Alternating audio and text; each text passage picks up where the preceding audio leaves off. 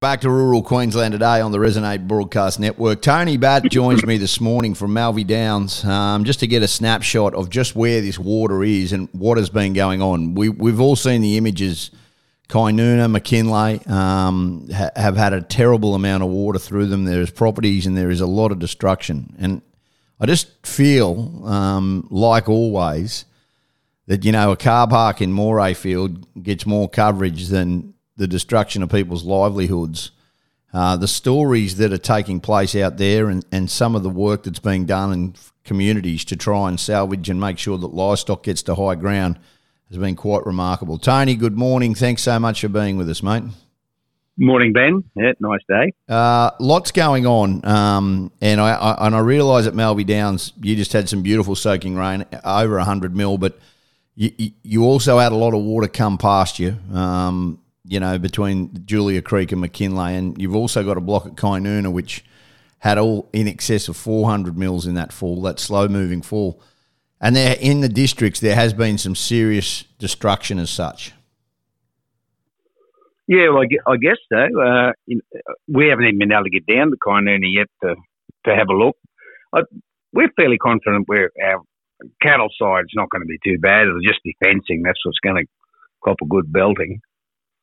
Yeah, and and that, that that's the big thing. I mean, you know, without trying to dramatise it, n- no one is really putting their hand up, screaming. But there, there is an an enormous amount of water that is going down that way. Just where you are at Alby Downs, can you just talk about the kind of water that's come past? Yeah, well, it was record highs uh, because of this big rain cell just sat right on top of all the Gilliat catchment, like Wild Duck Creek, close to Kynuna and then the Gilliat itself, and then keep coming west, the McKinlay River. That, that watershed really was right in the middle of it, and then a bit south, like a lot of water's gone down the Diamantina. I gather it's had record flooding as well. Um, so that that three lots of water all come together on on our place, which is 20k south of the Flinders Highway. So, wow. of course, she's all all obvious to see up on the Flinders Highway. That's that's the entry point for all that water going across that road. So it'll it'll be shut for a while. So the Flinders Highway shut. There's a lot of water going across there. Is this records? It, like, or have you seen it? More water come past. No, it's our previous record was 19, which was a, in my view, a way worse event. Um, and it's gone up like the driveway up to our place. The water level probably come up another half a metre. Wow. that's definitely the highest we've ever seen here. Wow, wow. So you obviously, you know, you guys are stranded at the moment as such. You can't get down that way. What are you hearing about Kynuna and through there? I mean, I saw, you know, Kynuna Station. The the vision from a chopper yesterday that I saw it, quite unbelievable. Everything is submerged. I've never seen water like it. Yeah, no, absolutely amazing, isn't it? But we, we've been trying to find out what perhaps was the record level in Kynuna Township itself. Uh, and did hear one tale that perhaps in the mid 50s the water j- just got into the bar. Yeah. But, you know, it's gone way past that. So I'm assuming that's that's a record water level in Kynuna as well.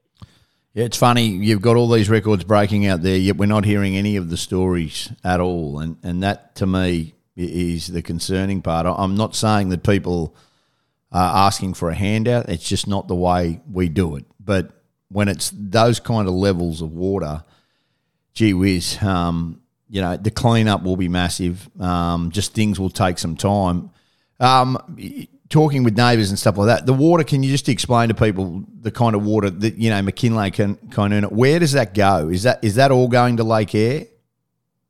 Ah, uh, no, no, no. The the water we see past here is going to the Gulf. It ends up in the Flinders. Yep. Um, and then from if you draw a line from Kynuna to McKinlay and then go a little bit little bit further south, then all that water's going the other way, which is probably a bit of a win. It, it it split that crazy stuff up. Some went one way and the rest went the other. Yeah, well, I mean, you know, down the channels later in the year, you can just imagine what that's going to be like. And, and look, there is a lot of benefits from something like this.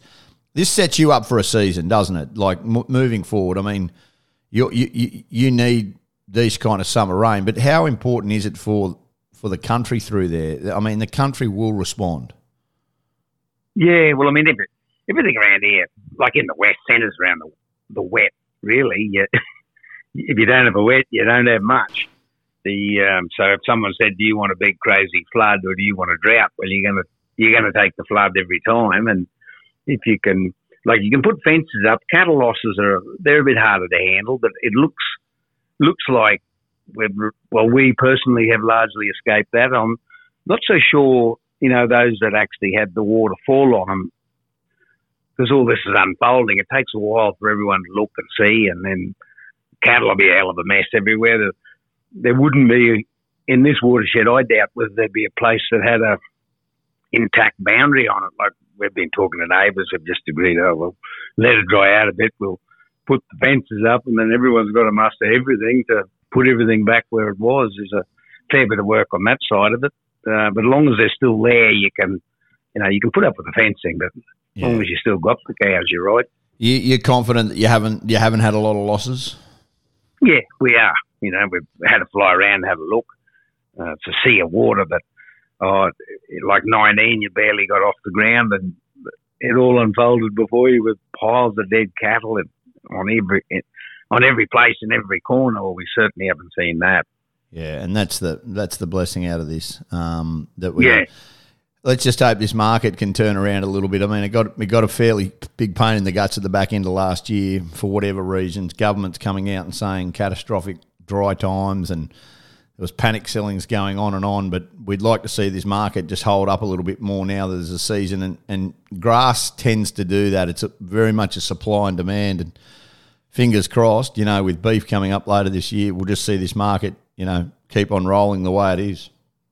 Yeah, no, that that all helps, doesn't it? If particularly if it remains consistent, where you sort of know where you know, know what to expect. Because I, I don't think everyone wants to win the casket, because obviously no, the other end they they've got to make money too. So you know, because just consistency is better than a big crazy rise.